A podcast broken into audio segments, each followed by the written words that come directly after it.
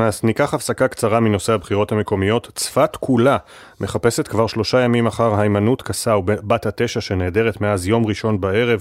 את פניה המחייכות מעל התמונות אי אפשר לפספס, והחשש לגורלה כבד מאוד. גם מפכ"ל המשטרה הגיע לצפת כדי לעקוב מקרוב אחר החקירה והחיפושים. חוזרים אליך כתבנו בצפון, הדר גיציס.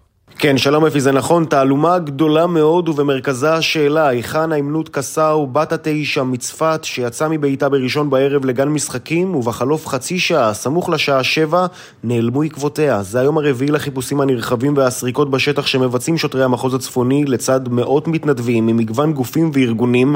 במקביל לחיפושים נפתחה חקירה שהוטלה על היחידה ללוחמה בפשיעה במרחב כנרת, ובמסגרתה נבדקו עשרות מצלמות אבטחה וגם נגבו עדויות ממספר רב של תושבי האזור. האזור, מפקד מחוז הצפון במשטרה, ניצב שוקי טחאוקה, קיים הערכת מצב אתמול ואמר הדבר הכי חשוב כרגע זה לאתר את הילדה.